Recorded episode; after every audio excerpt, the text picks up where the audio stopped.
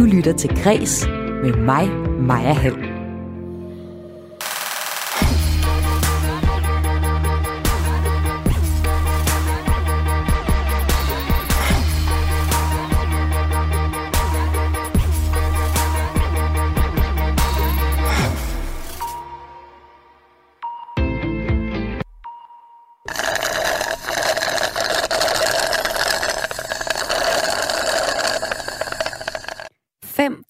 5.000 sugerør.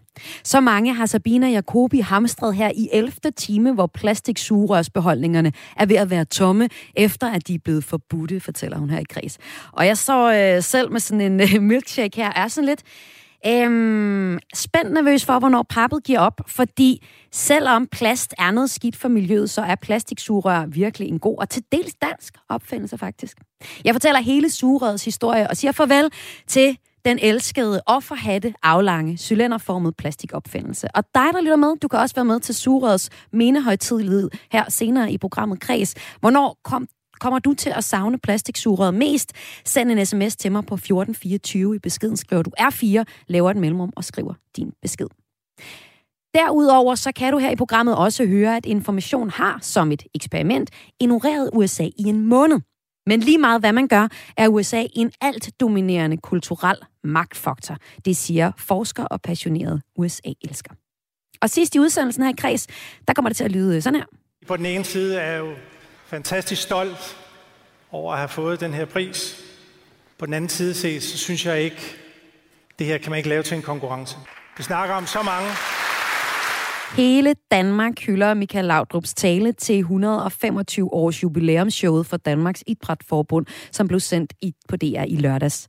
Men øh, showet får kritik for at være historiemanipulerende, og det får det af senioranalytiker fra Idrættens Analyseinstitut sidst i udsendelsen.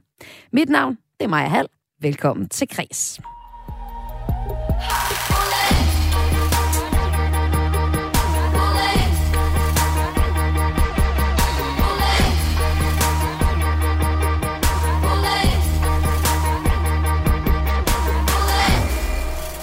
Og jeg starter denne mandagsudgave af Kreds med hende her. It's Britney, bitch.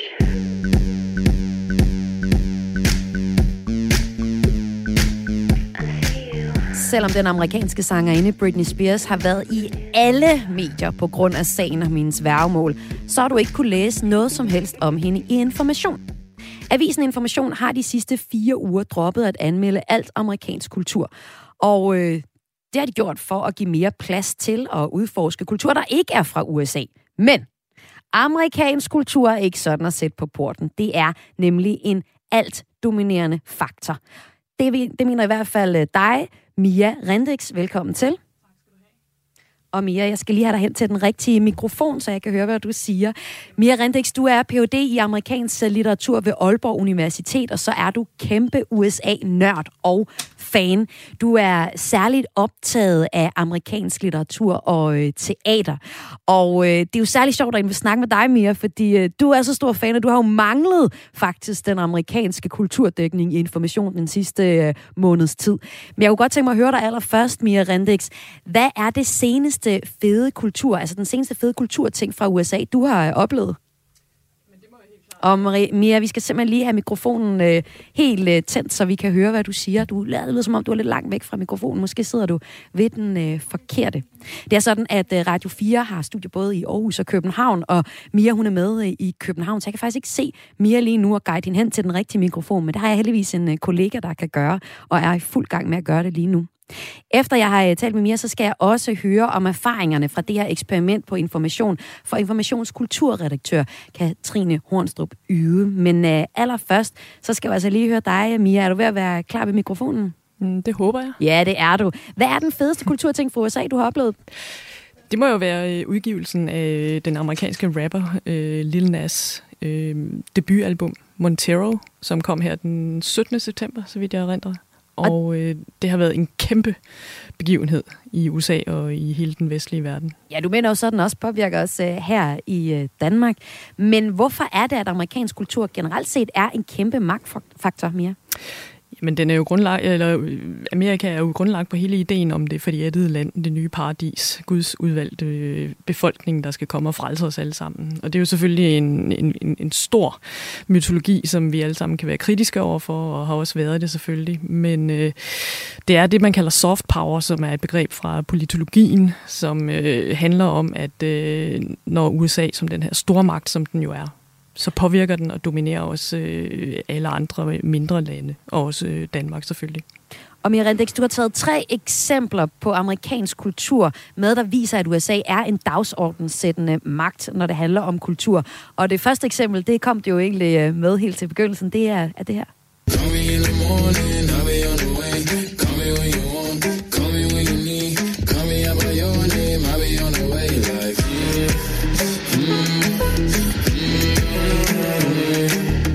Hvorfor er den her amerikanske rapper Lil Nas X interessant?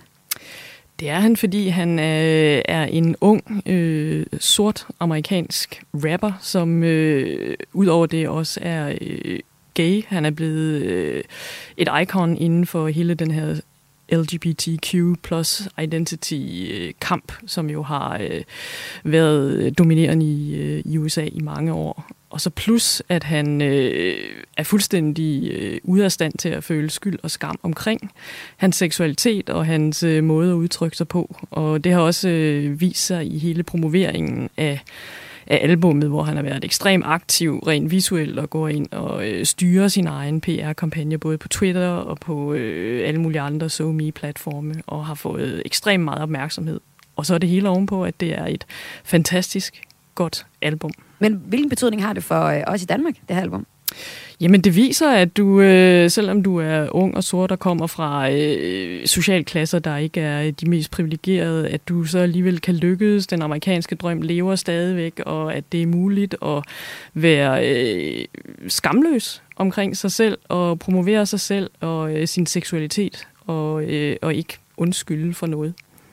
Og dit næste eksempel, det er, hvordan man i USA har, i din, efter din mening, revolutioneret øh, tv-serie-genren. Ja, altså det er jo ikke... Det er jo Vi spiller ikke lige lidt uh, Okay. White Lotus her. is to disappear behind our masks as pleasant, interchangeable helpers. It's tropical kabuki. Aloha. Happy to be here. We're on our honeymoon. You're such valued guests. Welcome to the White Lotus. Ja, det her det var lidt fra HBO-serien The White Lotus. Og øh, det er altså dit næste eksempel på, at USA er overlegen i forhold til kultur. Øhm, det her det handler også om, hvordan du mener, at øh, USA har revolutioneret tv-genren. Hvordan øh, har, har det det? Jamen, det er jo selvfølgelig ikke øh, et nyt argument, men øh, hele den her renaissance, som jo betyder genfødsel øh, af tv-genren øh, på de amerikanske streaming-services, øh, har jo haft penge og muligheder og, og vilje til at gå ind og eksperimentere med forskellige fortælleformer, forskellige øh, måder at fortælle historier på, karakterer, som øh, der simpelthen ikke har været øh, lignende, om man så må sige, opbakning til, og øh, hvad skal man sige, nok øh, ambition til i, øh, i forhold til mange andre lande. Og der er White Lotus selvfølgelig øh, et af de nyere eksempler, som, hvor alt går op i en, i en højere enhed. Og dit sidste eksempel, det handler også om sociale medier som Facebook, Instagram og Twitter. Hvorfor er det relevant at tale om dem i den her kontekst?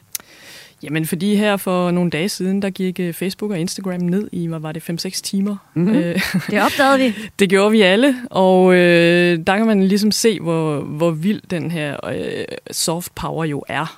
Øh, hvor markant dominerende den er på alle mulige øh, problematiske, kritiske måder, selvfølgelig i forhold til etik og moral og sikkerhed og beskyttelse af private data. Men omvendt, så er de her øh, social media platforms jo også ekstremt vigtige i forhold til at knytte os sammen og kommunikere sammen, finde hinanden, dele ting, være fans, være øh, venner, etc. Det, det, det er uden sammenligning.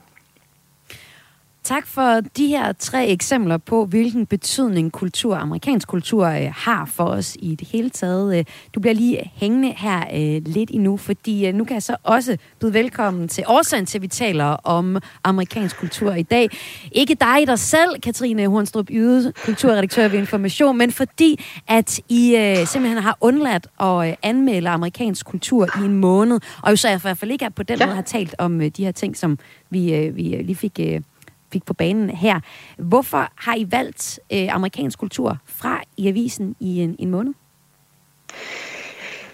Jamen det har vi gjort, fordi vi øh, jo øh, altså vi er enige i, at øh, amerikansk kultur er øh, ekstremt vigtigt, at det fylder øh, enormt meget, og vi elsker os rigtig meget af det. Øh, men, øh, men, vores, øh, men vi snakkede om, at øh, at amerikansk kultur måske også fylder os uproportionelt meget. Altså, øh, at når vi øh, vil se noget øh, spændende og udfordrende, så ser vi White Lotus øh, på, øh, på HBO og tænker, at det ligesom er, er det sted, som serie- og filmkunsten øh, øh er nået til, frem for også at kigge, øh, kigge andre steder hen. Øh, det er særligt den der dominans fra øh, de amerikanske streamingtjenester, som jeg tænker, man skal stille sig lidt kritisk øh, som forbruger overfor. Altså at vi ligesom meget sådan, øh, zombieagtigt logger ind på vores amerikanske streamingtjenester og lader dem diktere, hvad der skal underholde os. Og dermed også øh, former, hvad det er for samtaler, vi kommer til at have, hvad det er for referencer, vi kommer til at have, osv. osv. Øh, og vi er, vi er dybt interesseret i amerikansk kultur, vi, øh, vi diskuterer mange af de debatter, de har, og, og derfor vil vi, vil vi prøve at se, hvad der sker, hvis vi nu lader være øh, i en måned. Altså, øh, øh, vil vores blik øh, hæve os andre steder hen? Øh, vil vi øh, blive opmærksom på øh, et særligt øh, savn? Øh, hvad, ja, hvor, hvor vil vi blive ført hen? Hvilke andre øh, kanaler til, øh, til resten af verden vil, øh, vil vi finde? Ja, det så er det var ligesom spændende, på, og spændende ja. på at høre nu, fordi jeg gætter også på, at I vil være super bekymret for, at sådan en som Woody Allen eller Bob Dylan vil øh, dø, mens ja. I er besluttet jer for slet ikke at dække det her. Men altså, der er nogle ting, I ikke har øh, kunne, øh, kunne være i kunne lave så meget om, mm, så har der jo så også været sådan noget som, øh, at øh, vinderen af Nobelprisen ikke var en amerikaner, så der kunne I godt dække det alligevel, og den sydkoreanske serie Squid Game, den øh, var fra Sydkorea, og, Sydkorea, altså den her Ej. serie, der er fra Netflix, så i dem kunne I også godt tale om alligevel. Men hvad har I fået øje på i, i processen her? Jamen altså, det, du har ret i, vi, øh, vi har været relativt heldige, eller sådan, der har ikke, øh, jeg har ikke oplevet nogen sådan store øh, omkostninger i vores dækning. Det ville der have været, hvis vi øh, havde kørt det her eksperiment i december måned, hvor alle de gigantiske amerikanske blockbusters havde været der, fordi det var samtaler, vi gerne vil have, både kritiske og, øh, og begejstrede. Øhm, samtaler, og øh, vi missede det der Lil Nas X-album, øh, som I, I snakkede om, og det, det synes jeg egentlig øh, også var ærgerligt. Men grundlæggende, så har det faktisk ikke været så svært. Altså, øh, vi, øh, vi skriver jo generelt om øh, alt muligt slags øh, kultur, men, men øh, det er sådan kulørte, øh, sådan de sjove kulturnyheder, som vi dækker sådan med vores eget personlige twist i vores kulturtillæg, de er ret tit domineret af dansk og amerikansk kultur, for det er det, vi ligesom falder over på sociale medier. Øhm, og der blev vi jo på en eller anden måde tvunget til øh, at, øh, at søge rundt på andre øh, medier end de amerikanske. Altså vores benspænd har været, at vi må ikke anmelde amerikansk kultur, vi må ikke skrive om det, vi må ikke skrive om amerikanske kulturpersonligheder, og vi må heller ikke bruge amerikanske medier som kilder. Øh, så vi har ligesom skulle, skulle være lidt bedre til at komme rundt i verden og kigge på øh, franske og tyske og svenske og øh, indiske hjemmesider osv. Yes. Øhm, mm. Ja, og det synes jeg har givet, os, har givet vores dækning lidt mere sådan bredt, et bredere vy. Øhm, og det gør også, at der er nogle former for debatter, som tit øh, kommer fra USA, som, som vi har tonet en lille smule ned. Altså det er, øh, det kan også nogle af de debatter, som, som Lil Nas X på en eller anden måde også repræsenterer. Altså øh, diskussioner, identitetspolitiske diskussioner om øh, om race og repræsentation og seksualitet osv. Det synes jeg er enormt vigtigt. Øh, jeg synes også, at der sker rigtig mange ting i amerikansk kultur der. Men det er egentlig også okay sådan at sortere lidt ud i det. Øh, og Britney Spears, som du indlæg, øh, indledte afsnittet med, der lagde jeg mærke til min utrolig lyst til at skrive om, at hun skal giftes igen. altså det ville vi have skrevet en lille note om, det er ja. ikke fordi vi ville have ryddet forsiden. Men det var også utrolig befriende på en eller anden måde bare at vifte det af skulderen, og så øh, ja, øh, og så se på, hvad der, hvad der i øvrigt øh, foregår ude i verden. Så det synes jeg helt klart, vi lagde mærke til. Altså hvis man bryder sine vaner bare en lille smule, så ser man øh, noget andet. Øhm, så var der jo det der med, at vi ikke, vi har jo også sat vores mest amerikan, Amerika elskende øh, medarbejder, Christian Munkgaard, vores filmredaktør, til altså at gennemleve eksperimentet på egen krop. Altså han må heller ikke i sin fritid øh, opsøge noget amerikansk kultur, ikke læse en eneste amerikansk artikel og så videre. Øh, og det tænkte jeg var nærmest sådan, at vi nærmest skulle have tillidsrepræsentanten indover for at være sikker på, at det var et øh, acceptabelt. Ja. Jamen det var lige før, sådan, det, det er alligevel en voldsom øh, restriktion at give en mand, der elsker amerikansk kultur så hæftigt. Men det var faktisk, viste det sig også, ikke så svært for ham. Altså fordi, at der er masser af du ved, britiske serier, øh, som, øh, som også kan noget. Mm. Øh, altså han skulle ikke sådan ud af sin comfort zone nødvendigvis, for at slippe for amerikansk kultur.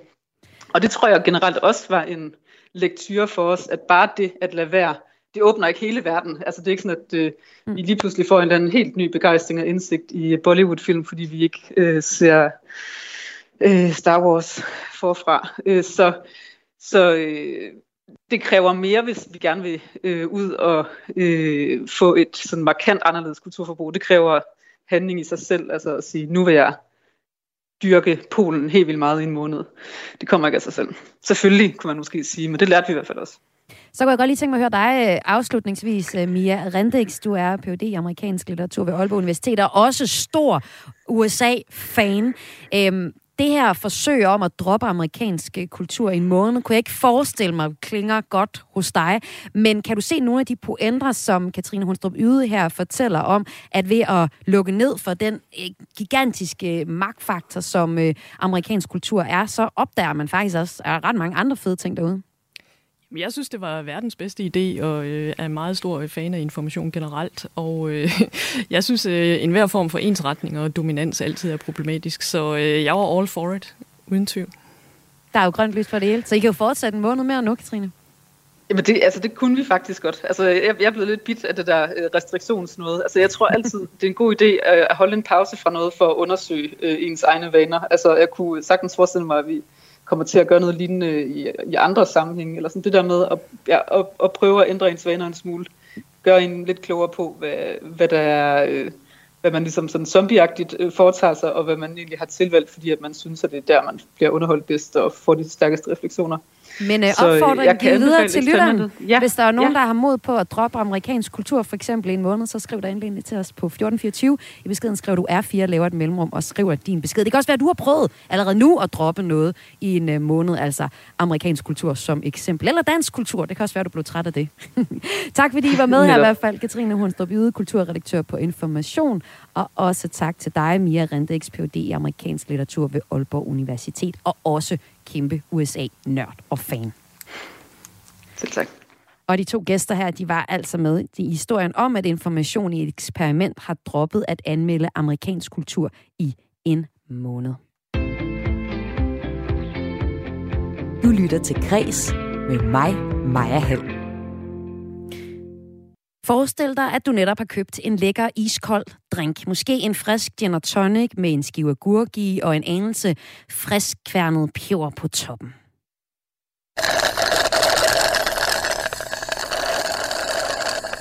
Prøv så at forestille dig, at sugerøret, du drikker af, langsomt bliver opløst og efterlader drinken med sådan en ubehagelig bismag af pap. Den oplevelse behøver du nok ikke at forestille sig, for måske har du allerede oplevet det. Jeg er i gang med at opleve det live her i radioen, for jeg købte mig en milkshake med et papsugerør, og øh, siden juli 2021, så har der været forbudt at sælge plastiksugerør i EU for at skåne miljøet. Nu vel en god idé, men øh, jeg prøver mig lige at tage mig en slurk her. Det lever endnu øh, sugerøret, som ellers har været stukket ned i den her milkshake i en, øh, en 20 minutters tid. Øh, men det har været at tage skade i toppen, øh, og det, man skal også suge til for at få det hele med op. Fløden er slet ikke kommet igennem endnu. Det her, det er en erstatning til plastiksugerøret, så og det er bare en mere slam, slatten udgave. Der er allerede masser, der har brokket sig på sociale medier over det. Og lige nu er de her slatne papsugerør ved at for alvor at gøre indtog. Hvor lige nu, så er det simpelthen det, der sker, at lagerne af plastikudgaven er ved at slippe op. Nu velkommen til en, der øh, prøver at gøre op med det. Velkommen til dig, Marianne Jacobi. Hej, tak skal du have. Du er IT-projektleder til daglig ved Region Midtjylland, og øh, så er du en af dem, der er rigtig godt træt af papsugerøret. Alligevel så tillader jeg mig dig her at give og vælte en milkshake ud over det hele. Ej, den får du lige her. Værsgo. tak skal du have. Prøv lige at fortælle mig, hvad er det, der er så galt med det, du får her? Jamen, når nu jeg får åbnet, åbnet den her, ja. så kommer den her velkendte smag, som vi efterhånden har fået nu, øh, ja. af den her pap. Øh, og derefter, så kan vi måske være heldige at få smagen af den her lækre milkshake. Ja, men prøv. prøv Lad os prøve. Om, der, om du får andet end pap i i munden. Jeg kan også lige tage mig en slurk her. Ja, det første, jeg oplever, det er jo sådan, sidder fast på min, øh, på min læber, ikke også? Fordi den suger. Øh, du hader dem simpelthen så meget, de her papsuger. Og ja. derfor så har du hamstret ikke mindre end 5.000 plastiksugerør. Ja. Hvorfor var det nødvendigt at købe så mange, Marianne? Jamen, det var måske i virkeligheden ikke nødvendigt. Men jeg sidder til en... Øh, jeg skal have en flok veninder på besøg, og vi skal have den her ginsmagning. Mm. Og ligesom du fortæller, agurkskiver og frisk færnet peber og, og så videre, ikke? så skulle vi jo selvfølgelig have nogle sugerør. Og jeg går ned i uh, supermarkedet og har ikke tænkt over, at uh, det er et problem at få fat i de her plastiksugerør.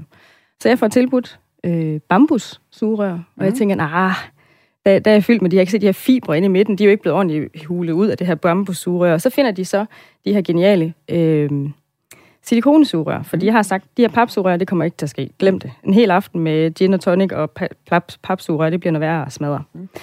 Øh, da jeg så kom hjem og får puttet de her silikonesugerør i de her glas, så ligner det i hvert fald ikke noget, som jeg tænker, hverken mig eller mine veninder, de skal putte i munden. Fordi det, de, de, de hænger bare sådan flot ud over glasene, og det, det var meget, meget besynderligt. Det var æstetisk fungerede det heller ikke. Nej. Men hvorfor drikker du så ikke bare direkte af glasset? Fordi jeg gider da ikke have alt det der snask med ind i munden, og øh, hvad hedder det, isterninger, der vælter rundt, og det er bare øh, lidt mere hyggeligt og lidt mere lækkert at drikke af sura. Men det er rigtigt, det der med isterning, ikke? Den rører sådan op i næsen, ja. når, man, øh, når man drikker det. Det er jo sådan, at det er et EU-forbud fra juli 2021, der gør, at det ikke kun, altså det gælder jo faktisk ikke kun plastiksugerør, men alle former for engang, engangsproduktioner af plast, for eksempel tallerkener, bestik, vatpinde, kopper i plast. Jeg synes, det er lidt sjovt, vi står her med en milkshake, der er egentlig lavet af plastik, ja. men det er sugerøret, der er lavet af pap. Der er de så ikke lige kommet til endnu. Nej. Øh, plastikken ophobes i havene og på strandene, fordi det nedbrydes utrolig langsomt. Det ved vi jo egentlig godt. Ofte så ender de her plastikrester alle mulige steder, de ikke skal. Vi øh, ser jo eksempler på for eksempel havdyr, der for eksempel er der det her famøse YouTube-klip med en havskildpadde, der har fået en, øh, et, et stykke plastik galt. I næsen er det så. Øh, det er sådan en, en viral video med en havskildpadde, der får, øh, der får trukket sugerør ud af næsen. Vi, vi kan lige prøve at høre klippet her. Her kan man høre havbiolog Christine øh, Figner, øh, hvad der, altså, hvad der sker. Det, det, det, der sker, det er, at, at havskildpadden her nyser lidt til at starte med. Have you ever heard a turtle sneeze? I have. Aww. What is it? No, es plástico, yes, ¿no? Please. Es plástico. ¿Es plástico? It's a freaking straw. Don't fucking tell me it's a freaking straw. Keep it, please. We're gonna look at that later on. I mean, that is just stupid. I mean, it looks like the straws that we have, with like black or, or, or, or red stripes. Ja, det her klip, det er det, der går viralt og er med til at skabe en opmærksomhed, en øget opmærksomhed om problemet med, hvor vores plastikrester rinder henne. Sabina, kan du ikke se det rimeligt, rimeligt at vi forbyder plastiksugerørene, når en, en sød lille havskildpadde får den i snuden? Absolut. Altså, jeg kan sagtens se, at øh, jeg har også set det her klip, og har hylet over det, jeg synes, det er frygteligt. Ja. Jeg tænker bare, at jeg har brug for lidt mere øh, konsekvens i, hvad det er, vi så forbyder. Øh, det virker fjollet i mit hoved, at øh, vi øh, køber en juicebrik nede i supermarkedet, og så øh, er øh, sugerøret, det er pap, men det er pakket ind i plastik. det er sgu en god point. Altså, så, så lidt konsekvens og lidt, øh, så tingene giver mening, så er vi alle sammen klar til at gå med. Øh, og kunne vi så finde et øh, alternativ, der rent faktisk var brugbart, frem for ja. at vi skal sidde og suge i pap. Ja. Så var jeg med på den. Altså, hvad gør du egentlig, Marianne, når dit lager af surrør derhjemme slipper op? Jamen, min kære mand har været ved at lave et regnestykke. Jeg har købt 5.000 sugerør. Ja. Og så sagde han til mig, hvis du tager et sugerør hver dag, så vil du have nok til resten af dit liv. Så var jeg ved at regne, gud, har jeg kun 5.000 dage tilbage at leve i. Men det, det er altså ikke rigtigt. Så har jeg indtil jeg bliver 53. Ja, okay, det var der, han ligesom satte sig. ja, så, så, der tænker jeg ikke, at jeg stiller træskoene. Men, men jeg tænker, at, øh, at de det er ret langt. høj kurs, de der sura. Præcis. Jeg bad dig jo også om at tage dem med ind, i, øh, med ind her, så at vi lige kunne se dem, men du er simpelthen lidt bekymret for, ja, ja. at få dem uden for jeg gemmer huset. dem, ikke også? Ja, ja, ja. Det er jo en investering, ikke også? Ja, På et tidspunkt kunne det være, at jeg får rigtig mange penge for at få, øh, få solgt de her. Så sidder du bare med surrøren. Jeg tror faktisk lige for nylig, jeg kom til at smide en pose af surrøren ud. Ej, det, Ej, det er skrækkeligt. Ja, det er det. Nå, Sabina Jacobi, tak fordi du var med her i Kreds, altså til daglig IT-projektleder hos Region Midtjylland, men i dag med til at fortælle om din lille surrørs hamstring.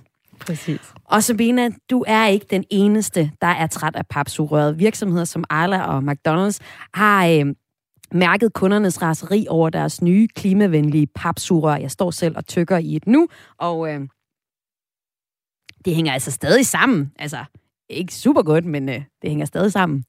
Men øh, altså, der er endda en far, der har klaget over, at hans søn var ved at blive kvalt i et, i et opløst papsugerør, fordi at han ikke drak sin milkshake hurtigt nok. Og jeg er jo så i gang med eksperimentet her i studiet om, om, om det også... Altså, jeg skulle helst ikke blive kvalt i det, men at, at se, hvor, hvor meget det går i opsløsning ved øh, slutningen af det her program. Men vi har jo før i tiden klaret os ganske fint uden plastiksugerør, så hvorfor blev det overhovedet opfundet i sin tid? Nu dykker jeg ned i sugerørets historie, og det er faktisk en historie, hvor der også er en dansker indblandet. Men øh, før vi kommer til det, så kan jeg sige øh, velkommen til dig, Hans Bull. Tak skal du have. Du er museumsinspektør ved Stenomuseet i Aarhus og har i mange år beskæftiget dig med videnskabens og teknologiens historie. Det er jo netop det, det handler om her.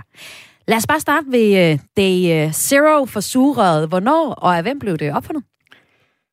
Altså, de første sugerør ved vi ikke, hvem har opfundet, fordi det er nok mindst 5.000 år siden. Man har fundet en uh, sumerisk grav, hvor der er et billede i, hvor der er to mænd, der drikker af noget, der ligner sugerør i et stort krus.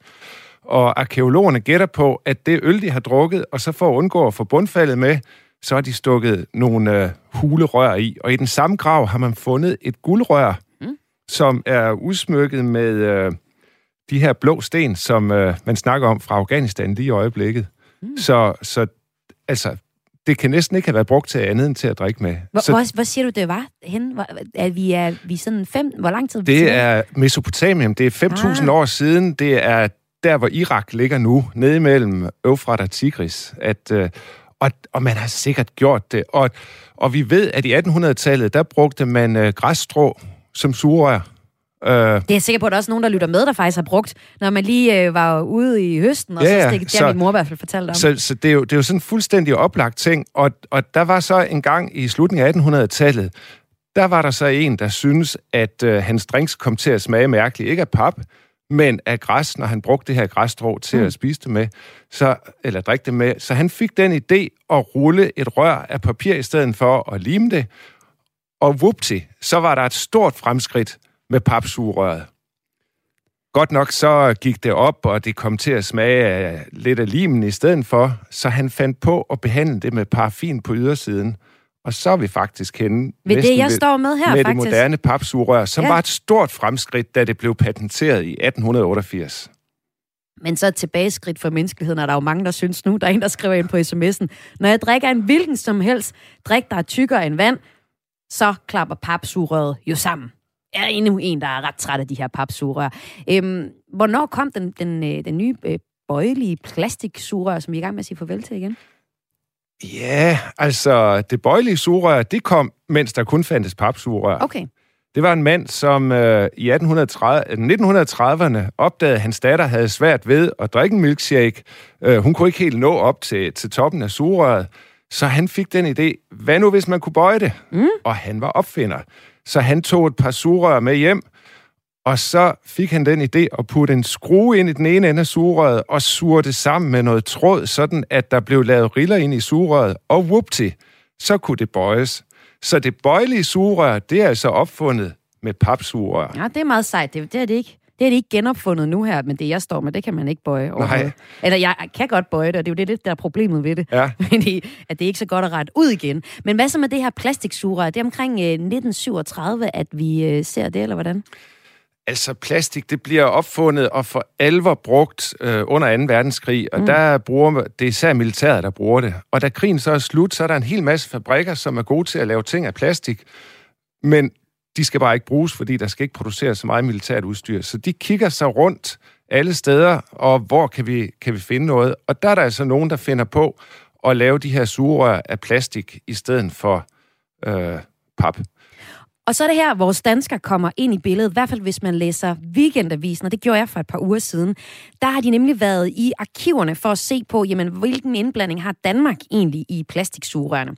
Og det er sådan, at der er en gut, der hedder Otto Sperling, der i, øh, i hvert fald i Jyllandsposten, der bliver det fortalt om i 1950, at han har siddet og kigget i, øh, i sådan en, øh, en brochure over øh, øh varedirektoratets opgørelse over varer, man med fordel kunne fremstille herhjemme. Og der tænkte han, det der surrør af plastik, det kunne jeg måske godt lave. Og han gjorde sådan, at øh, han viklede cellofan om øh, strikkepinde for at finde frem til en metode, og efterhånden så fik han regnet ud, hvordan man kunne lave en maskine, der kunne klare processen. Det fortæller han i 1960 til avisen Horsens Socialdemokrat. Så både Jyllandsposten og øh, den her Horsens Socialdemokrat, de var på historien altså for mange år tilbage. Senere så er der så vist en anden dansker, der kommer ind i det ind i øh, arbejdet med at producere plastiksugerør i Danmark. Så der har været nogle danskere involveret i at lave det, sådan på helt Storm P-manier, kan man læse i øh, Weekendavisen. Hvornår bliver det her sugerør sådan egentlig almindeligt udbredt til befolkningen? Altså nu har vi jo hørt, i hvert fald i 60'erne var der også en dansker, der, der Ja, det. det gør det i løbet af 60'erne. Altså, det, man lærer at lave det i, i 50'erne, og så i 60'erne, da folk bliver rigere, der kommer en masse fartfood-restauranter, og, og, og der passer det godt med et bøjeligt sugerør. Og, og vi ved, at, at i 60'erne, der opstår der en masse fabrikker i USA, som kan producere de her plastiksugerør i rigelige mængder. Og i dag er det faktisk sådan, at hver amerikaner bruger i gennemsnit halvandet plastiksugerør om dagen. Ja, så rækker det jo ikke langt, det vi hørte vores gæst tidligere sige med, at øh, hun havde, indtil hun blev 56. Hun brugte Nej. et om øh, ja, ja. dagen. Hans Bull, museumsinspektør ved Stene Museet i Aarhus. Tak fordi du var med til at gøre os klogere på surets historie. Velbekomme. Vi er her i Kreds på Radio 4 ikke færdige med at tale om sugerør endnu, for vi skal tale om, hvordan vi i fremtiden bedst erstatter plastiksugerøret. Et sugerør, som jeg også om ikke så længe vil sige sådan endegyldigt farvel til her i Kreds. Det gør jeg sammen med en poetry slammer, der har skrevet et lille mindeord til sugerøret. Men øh, inden da, der kan jeg nu byde velkommen til dig. På, øh, her på en linje har jeg Anne Atomaki. Velkommen til. Skal lige høre, om jeg har dig? Anne Aitomaki, ja. er du der? Jeg skulle gerne være her, ja. Det er du nemlig. Og du er strategisk direktør hos Plastic Change. I arbejder i uh, Plastic Change for en verden uden plastikforurening, for blandt andet at beskytte vores havmiljø og økosystem. Og vi har jo lige hørt om det før, den øh, triste historie her om øh, blandt andet øh, havskildpadden, der fik øh, surret galt i snuden, og det er nogle triste historier, når vi ser dem, og det er jo også noget, der er med til at udbrede kendskabet til problemerne ved alt det plastikaffald. Men jeg tænker jo så også, at du, Anne, øh, grundlæggende er rigtig tilfreds med, at EU har indført det her forbud mod engangsplastprodukter, som udgør 70 procent af alt affald i havet. Men alligevel, så mener du ikke, at papsugerøret er den rigtige erstatning. Hvorfor? Eller hvorfor ikke? Jamen altså, øh, ja, du har fuldstændig ret. Vi er jo meget tilfredse, at der er kommet noget lovgivning, som ligesom sætter en stoppe for øh, nogle produkter, der ender med at blive plastikforurening. Øh, nu hedder det jo et engangsplastikdirektiv, og øh, vi ville jo egentlig hellere have haft det, der hedder et engangsdirektiv. Fordi at når det er et engangsplastikdirektiv, jamen så kan jeg sige, så bliver den hurtige løsning her, at det er jo så, at man finder et andet engangsmateriale. Og i ja, den her situation... Hvad var Ja, nu står jeg jo så her med pap for eksempel? Ja, præcis. Så er det pap. Øh, og så kan man sige, jamen øh, det fungerer jo så rigtig dårligt. Øh, man kan sige, ud fra et miljøperspektiv, så er det jo nok bedre, hvis det er et papsugerør, der ender i havet, end det er et plastiksugerør. Men det er jo også, øh, man kan sige, måske ikke rigtig øh, noget, vi kan acceptere, øh, når vi står midt i en, øh, en grøn omstilling, hvor vi skal kigge på, hvordan er det egentlig, vi forbruger ting i det hele taget. Øhm, så det der med at så sige, hvad, skal, hvad for en rolle skal, skal sugerøret spille altså her i den, i den grønne omstilling? Altså hvordan, øh, hvordan skal det se ud fremadrettet?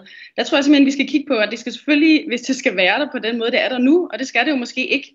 Altså måske skal vi finde ud af, at sugerøret øh, skal bruges øh, på en anden måde, end hvad vi har kendt det hidtil. Altså hvad tænker du på her? Jamen for eksempel, der er jo forskel på, om du har en, øh, en rubrikjuice med et sugerør på, og som jeres første gæst sagde, så er det jo bizart, altså at du klistrer et øh, papsugerør ind i engangsplastik og propper det på en juice-rubrik. Her kunne man jo snakke med dem, der laver de her juice-rubrikker og sige, måske skulle I kigge på designet af jeres emballage. Altså kan man faktisk få lov til at indtage sin øh, rubrikjuice uden et sugerør? Det burde jo være muligt at lave en rubrikjuice uden. Øhm, hvis man sidder på en café, altså der er jo mange, der har lavet alternative øh, materialer, som er, man kan sige, øh, langtidsholdbare, øh, som er lavet i metal, eller i glas, eller i bambus. Så hvis du sidder et sted, som øh, serverer milkshake, og som i øvrigt serverer det i et glas eller i en keramisk kop eller noget, jamen så kan du jo også få den type sugerør udleveret. Og så kan man sige, når man, øh, hvis du så er i det, der handler mere om to-go bekvemmelighed, altså hvis du går på gaden eller et eller andet, det er jo det, hvor man måske skal kigge på, at jamen her, øh, der vil du være nødt til at have et eller andet engangs øh, sugerør, som er lavet enten i, i et eller andet engangsmateriale. Men der er også bare en stor øh, chance for, at det engangssugerør, det vil blive tabt øh, til miljøet på en eller anden måde. Og så kan man sige, det er måske der, at vi så ikke fremadrettet skal få udleveret engangssugerør. Tror du virkelig på det? For vi er jo et to-go-menneske, der skal have alting på farten. Så det der øh, indgangsdelen af det, altså så skal vi jo rende rundt med for eksempel glassugerør i øh, bæltetasken. Er det realistisk? altså, øh, jeg tror, du ved, vi står jo, som sagt, det er jo, det er jo 30-40 års engangskultur, der er skyllet ind over verden, hvor plastik er blevet et meget udskammet materiale. Og det er jo fordi, det har nogle øh, dimensioner, som vi er rigtig glade for. Det er holdbart, og det har lave produktionsomkostninger. Men samtidig så er vi jo også øh, blevet et kæmpe forbrugssamfund, hvor vi bruger alt, alt for meget, og vi bruger alt, alt for meget én gang. Og der skal vi simpelthen ud af, hvordan kan vi finde ud af at forbruge smartere. Øhm, og man kan sige, det er jo lidt sjovt, at vi står og skal i gang med den her grønne omstilling, men vi vil ikke rigtig ændre på noget. Og det, er sådan, mm. det kan jo ikke lade sig gøre. Vi er nødt til at kigge på, hvad er det, vi kan gøre anderledes, og hvor kan vi gøre det anderledes. Og måske er det ikke nødvendigvis, øh, nogen vil måske have, have det godt med at rende rundt med et øh, sugerør selv, det gør jeg jo selv, ja, men selvfølgelig også øh, kæmpe nørd, når det kommer til det her. Mm. Måske skal der laves øh, du ved, øh, en pantordning på sugerør, hvor at, øh, du ved, hvis du skal have den to go, jamen så skal du, øh, ved ikke, et kæmpe depositum, der gør, at du sikrer, at... 50.000 kroner, hvis du skal have et sugerør med. det skal være noget, der... Ja. Anne Aitumaki, tusind tak, fordi du var med her i uh, Kreds i dag, altså strategisk direktør hos Plastic Change. Velkommen. Og Anne var med til at give et perspektiv på, jamen hvad fanden gør vi så, når det her øh, jo altså endegyldigt er ved at ryge helt ud. Beholdningerne er ved at slippe op. Det er efterhånden kun få steder, du kan prøve et rigtigt plastiksugerør. Det er noget, jeg kommer til at tale med min søn om, når han vokser op. Dengang man brugte et sugerør, der ikke gik i opløsning. Ellers så er det helt uddateret, så er vi faktisk kommet videre og har fundet ud af, at man også bare kan drikke glasset. Det sidste, vi skal med sugerøret i kreds i dag, det er at sige ordentligt farvel. Vi er selvfølgelig godt klar over, at det er nødvendigt og godt for miljøet at sige farvel til plastiksugerøret og en hel masse andre plastiksugerørs og plastikting i det hele taget for godt. Alligevel tillader vi os øh, her i dag i kreds til slut at mindes og tage ordentlig afsked, så vi kan komme videre. Lidt ligesom øh, en ekskæreste, som man har holdt så meget af, men man godt ved ikke er god for en længere. Derfor der har jeg inviteret dig, Rasmus Rode, her ind i programmet. Velkommen til, Rasmus.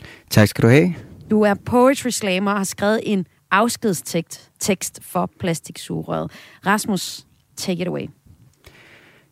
Kære lyttere, vi er samlet her i dag for at tage afsked med vores allesammens sugerør. Det rigtige sugerør. Sugerøret over alle andre sugerør.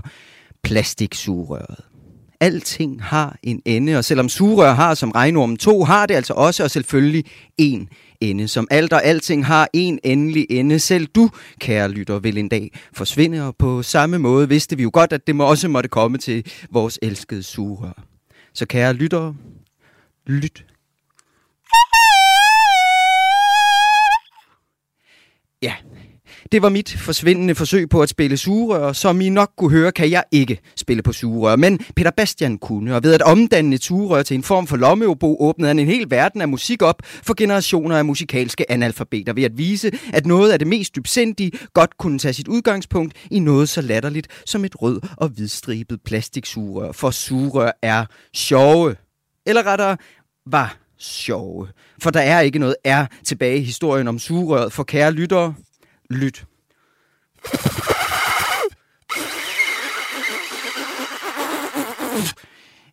Ja, det var mit endnu mere forsvindende, nærmest ikke eksisterende forsøg på at spille papirsugerør.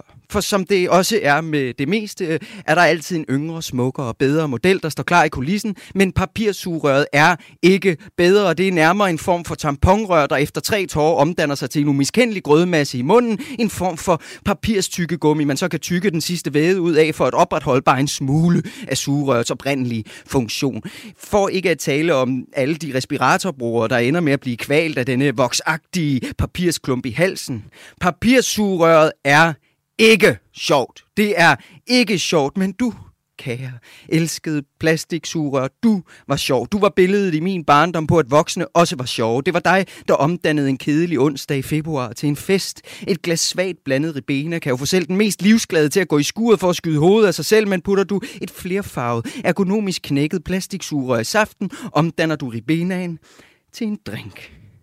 Men, men, men, hører jeg jer sige. Tænk på dyrene. Plastik ender i verdenshavet, hvor det bliver spist af og beskadiger dyr. Og ja, ja, jeg har ikke imbecil. Jeg har da været på YouTube. Jeg har set videoerne, men jeg mener, vi er ude i en form for survival of the fittest situation, hvor det altså er plastiksugerøret, der er the fittest. Dyrene kan sgu da bare svømme uden. Og hvorfor skal jeg straffes bare fordi en eller anden udulig havskildpadde valgte at svømme med næsen først direkte ind i et plastiksugerør? Men altså, sådan er det. Tiden render ud, sekunderne går.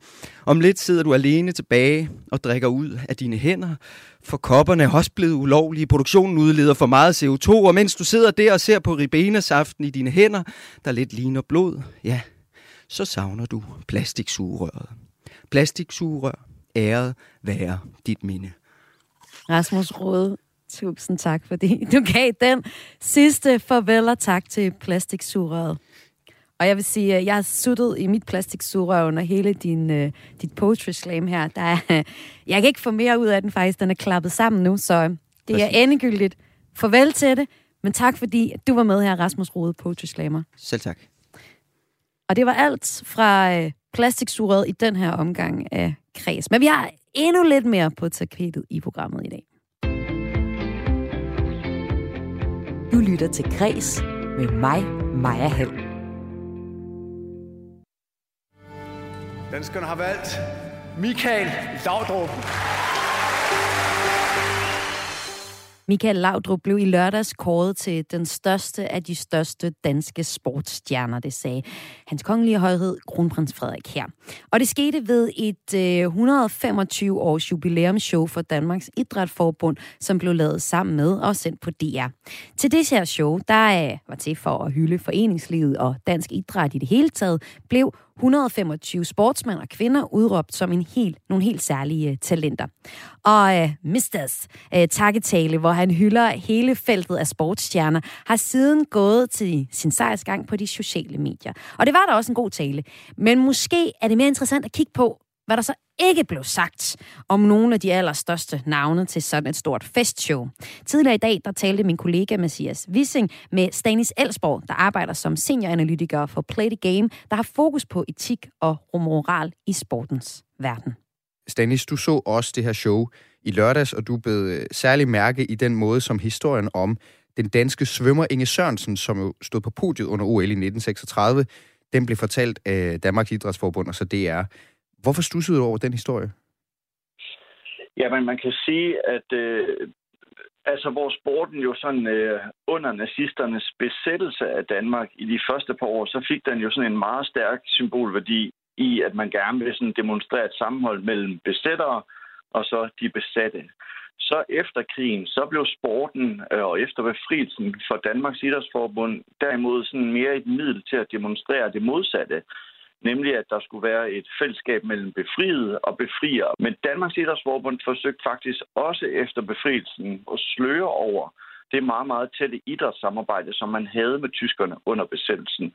Og i den sløring, der indgik nemlig øh, Inge Sørensen fra øh, 1936, altså da hun var med til OL. Og der var sådan en helt særlig historiebrug. Altså man gjorde øh, brug af efter krigen her med, med øh, altså som det, de for Danmarks Radio også gjorde brug af her i lørdags. Altså, og her kunne man så se billeder af lille henrivende Inge, som hun jo blev kaldt, eller blev kaldt, øh, stod her på sejrskammen ved, ved OL i Berlin i 1936, mens der så var nazister både omkring, men også en på skammen, som hejlede.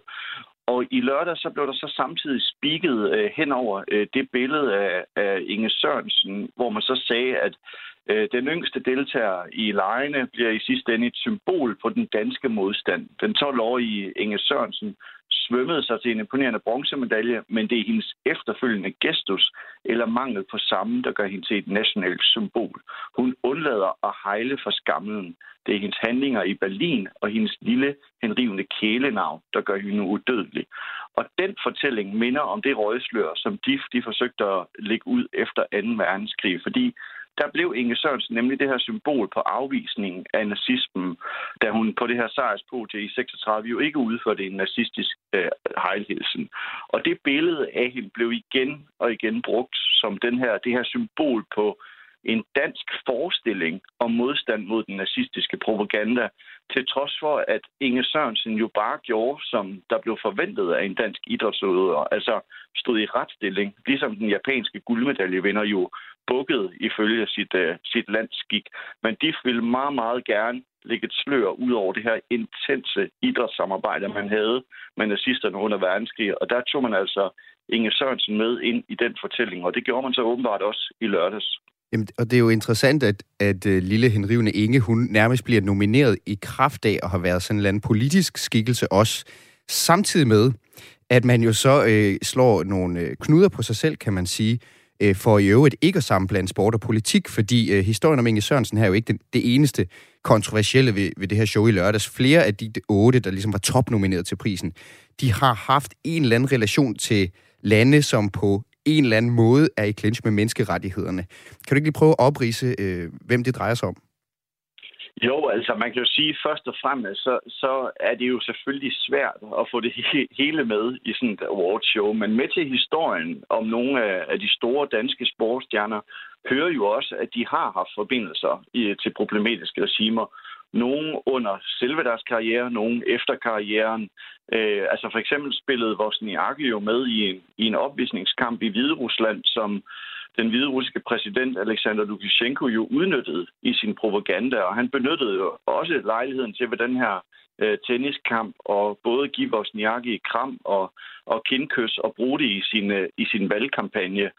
Og Peter Smeichel blev jo også meget, meget stærkt kritiseret i den danske presse for at udføre propaganda for Vladimir Putin op til VM i, i Rusland i 2018. Altså han havde jo decideret sit helt eget øh, tv-program på den statskontrollerede øh, tv-kanal Russia Today, hvor Peter Smeichel så tog rundt i, øh, i alle de her VM's øh, russiske værtsbyer og præsenterede dem for et engelsksprogende internationalt publikum. Og på en af fodboldslutrundens sidste dage, der blev han jo også øh, af Putin inviteret øh, ind i Kremls fine gemakker til en, en god snak og en kærkommen foto-opportunity for, for Putin, som jo gerne ynder at bruge de her øh, atleter i, i, i sin egen propaganda. Og så kan man sige, at i de seneste måneder har der jo så været en meget, meget stor debat om Victor Axelsen, som jo har bosat sig i, i Dubai, som har alvorlige menneskerettighedsproblemer.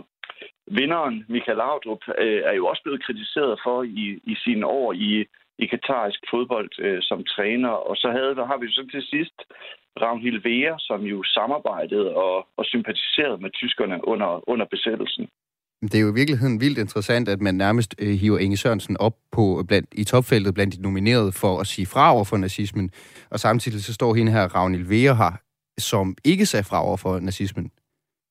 Ja, og man kan, man kan i hvert fald sige, at, at Ragnhild Veres historie er lidt mere betændt, end, end Inge Sørensens er. Altså, øh, under besættelsen, der var det meget vigtigt for tyskerne at signalere, at det danske folk også var gæstfrit og imødekommende over for for nazisterne og besættelsesmagten. Og der var det jo en gave for nazisterne, at, at to af dansk idræts allerstørste personligheder, nemlig gymnastikpædagogen Niels Buch og så Ragnhild Vera, ligesom tog imod dem med, med åbne arme. Og Ragnhild Vera var jo på det tidspunkt måske den mest omtalte idrætsøver i den, i den danske presse. Men Måske er det Veras familie, der har spillet en stærk rolle for hendes politiske ståsted. Altså hendes far og hendes øh, brødre var medlem af det, nazistiske, øh, af det danske nazistparti. Hendes far stod også på nazistpartiets medlemslister med indmeldelse af den 6. januar 1941, og hendes bror kæmpede under 2. verdenskrig for den militære gren af SS, altså den såkaldte Waffen-SS på Østfronten. Og så kan man sige, at Ragnhild Vera deltog jo også i det her omtalt øh, OL i 1936, hvor hun jo selvfølgelig fik nogle meget, meget positive oplevelser med om, fra den tyske sport. Øh, og hendes nazistiske familiebaggrund og hendes situation som sportsstjerne, øh, som jo, altså hun ville jo gerne fortsætte sin jagt på svømmerekorder, også under krigen, og det var jo svært, og det var måske den dårligst mulige cocktail for at udvikle en eller anden modstandskraft over for nazisternes jo meget lokkende tilbud om, at man også kunne konkurrere syd for grænsen efter besættelsen. Øh, og man kan sige, for, tysk, for de nazistiske autoriteter, der blev Ragnhild Vera også et perfekt kvindesymbol i deres propaganda. Altså hendes mange rekorder, hendes øh, fremadstormen, pisken gennem vandet, var ligesom et symbol på den her dynamik, den her uovervindelige og fysiske overlegenhed, som man gerne vil have, at de unge germanske kvinder skulle besidde i den nazistiske Tyskland. Og så var hun jo desuden blond, blåøjet og havde også et nordisk udseende, så hun var jo pragteksemplar på øh, den såkaldte ariske race, som Hitler sagde. Øh, men hun blev en stor øh, gave for den tyske propaganda, og hun medvirkede også i besættelsestroppernes propagandamagasin allerede øh, tidligt i i juli 1940, hvor hun var med i en stor artikel, hvor hun blev præsenteret som verdens mest succesrige sportspige. Øh, og der udtalte Ragnhild Vera jo altså sympati for den tyske sag, og i marts 1943 blev hun jo endda ansat som svømmelærer i Kiel og blev i Tyskland krigen ud Øh, uden at være øh, apologetisk, så er det jo meget komplekst det her også i samtiden. Altså i 1936 ved man jo ikke, hvad der sker bagefter øh, hvis jeg skal hive den. Øh, men, men dermed kan jeg så stadigvæk godt høre, at Ragnhild Vera, hun ligesom har forlænget det her samarbejde med, med tyskerne lang tid, også ind i og efter krigen. Øh, hvis vi lige der Ragnhild Vera ligge, og så hiver den op til i dag, øh, hvor man kan sige, at øh, det kan jo ikke komme bag på nogen, at Michael Laudrup han vandt øh, den her popularitetskonkurrence, som det jo i praksis var. Øh, meget lidt overraskende blev han stemt ind som det største danske sportsnavn nogensinde. Når han nu bliver kåret til det største danske sportsnavn, er der så et eller andet, øh, en lille afsmitning? Drøber der også lidt guld på Katar, fordi Michael Laudrup har jo i vores samtid været øh, træner i tre år i, den her, i, i det her land, som jo, øh, for at sige det mildt, har et problematisk forhold til at overholde selv de mest basale menneskerettigheder. Man kan sige øh, helt overordnet, så er de her stater rigtig dygtige til at bruge sportsstjerner i deres propaganda. Altså vi så det lige efter OL i øh, Tokyo her, hvordan øh, Dubai meget gerne også vil tage æren for, at Victor Axelsen, øh, at, at, at han fik guld. Det vil, de meget, meget gerne også signalere. Det var de en del af, fordi at han skulle have haft trænet i Dubai, og at han nu i øvrigt flytter til Dubai for at blive endnu bedre. Jeg er lidt i tvivl om, hvor meget Katar trods alt holder øje med sådan et awardshow i Danmark, men det skulle da ikke undre mig, at der kunne være øh, statsejede aviser, som kunne finde på at skrive om, at den største danske sportsstjerne jo også draget mod Katar i øh, at blive træner. Øh, det skulle ikke undre mig. Det er de meget, meget dygtige til, og det er selvfølgelig problematisk, hvis det er, at Katar går ind og bruger sådan en, øh, en chance til også at udnytte Michael Laudrup i, i deres propaganda. Det her jubilæumsshow, det er illustreret i følgesdagen i Elsborg, som vi hørte her, at der er en klar forvirring om, hvorvidt vi synes, vi kan blande sport og politik, altså, eller holde skik og snot for sig. Nu, som du gennemgik, så var der jo øh, flere af de her topnominerede til prisen som øh, den største af de største danske sportsnavne, som på en eller anden måde har befundet sig i en politisk gråzone. Er vi som danskere ligeglade med de her politiske gråzoner, når det handler om sport og nationalikoner? Ja, det er, der har været en lang tradition for, at vi i hvert fald har øh, ønsket, øh, mange har ønsket at sige, at øh, det her med at blande sport og politik, det skal vi ikke. Det skal adskilles. Der tror jeg, at der er sket en, en tendens og en opblomstring i den danske befolkning om den bevidsthed, at sport og politik er meget, meget intimt forbundet. Der er jo selvfølgelig mange forskellige lag i, hvordan det for den enkelte atlet, træner, bliver forbundet. Altså Michael Laudrup som spiller vil jeg jo våge at påstå, på, øh, slet ikke på samme måde var draget ind i det politiske moras, som eksisterer i international fodbold i dag, hvor Katar, Saudi-Arabien og Kina jo virkelig er trængt ind i, i fodboldverdenen. Men han blev det jo så som træner, men det var så heller ikke det, han øh, blev kåret for her i, her i weekenden. Der var ikke en del af, at han var det største danske sportsnavn. Men jeg tror da, at, at, at der ligger jo en, en rolle for medierne i at oplyse om de her ting med til det hele billede af nogle af stjernerne er jo også, at de har haft nogle politiske forhold, som er problematiske. Blandt andet jo med, med Ragnhild Vere og, og nazismen i, i 30'erne under krigen. Og den oplysning øh, fortjener jo også at komme frem, og derfor er det jo problematisk, den fortælling, man forsøger at lave med Inge Sørensen før, som jo er decideret øh, forkert øh, udlægning af historien, fordi der var ikke nogen særlig stor modstand af øh, den nazistiske sport eller den nazistiske propaganda for dansk idræt op igennem 30'erne og 40'erne. Der var i modsætning et meget, meget tæt og intensivt dansk-tysk idrætssamarbejde i 30'erne og under 40'erne. Det sagde altså Stanis Elsborg, der er senioranalytiker ved Play the Game under Idrættens Analyseinstitut. Og det sagde han til min kollega Mathias Wissing. Og Mathias Wissing han har været med til at tilrettelægge programmet her. Det har han gjort sammen med Lene Grønborg Poulsen og Laura Lind Dueholm. Du har nemlig lyttet til Græs her på Radio 4, og det er program med mig som vært. Mit navn er Maja Hall. Jeg har været på programmet hver eneste hverdag fra 14 til 15, og du kan altså også finde programmet igen i morgen her på øh, Radio 4, hvis du tuner ind 14.05. Hvis du ikke kan vente så lang tid, så kan du finde programmet som øh, podcast. Og hvis du derudover har brug for at komme i kontakt med os, så er du altid velkommen til at sende os en mail til krais radio 4dk Ha' en rigtig dejlig eftermiddag.